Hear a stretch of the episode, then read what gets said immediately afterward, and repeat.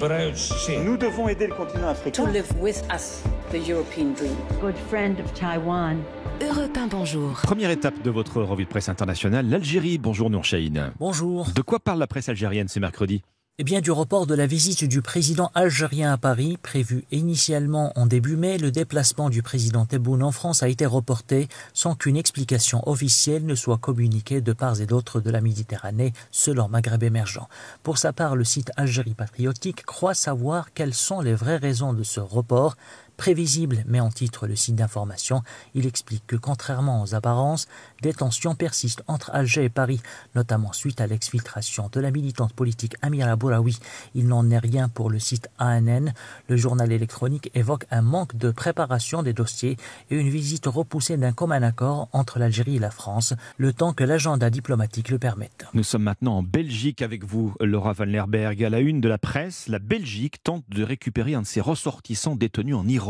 La Belgique demande officiellement le transfèrement d'Olivier Van de Castel, un travailleur humanitaire belge emprisonné depuis 418 jours en Iran, précise le quotidien L'Echo. Pour l'obtenir, un échange est possible avec le diplomate Assadola Assadi, condamné à 20 ans de prison à Anvers pour un projet d'attentat à Villepinte en 2018. La situation est urgente, d'après la presse.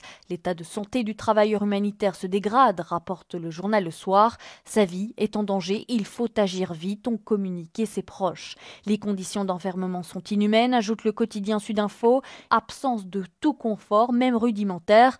La Libre Belgique le rappelle, Olivier Van de Castel a été condamné à 40 ans de prison et à 74 coups de fouet pour espionnage. Aujourd'hui, les choses bougent, mais pas assez vite, conclut le quotidien Le Soir. Nous sommes enfin au Canada avec vous, Alexandre Lepoutre, euh, à la une des journaux canadiens. Eh bien, cette guerre déclarée entre Twitter et certains médias publics, et le Canada n'y échappe pas. Comme il a fait notamment avec la BBC récemment, le réseau social d'Elon Musk a étiqueté la CBC, donc le média public canadien, comme un média financé par le gouvernement.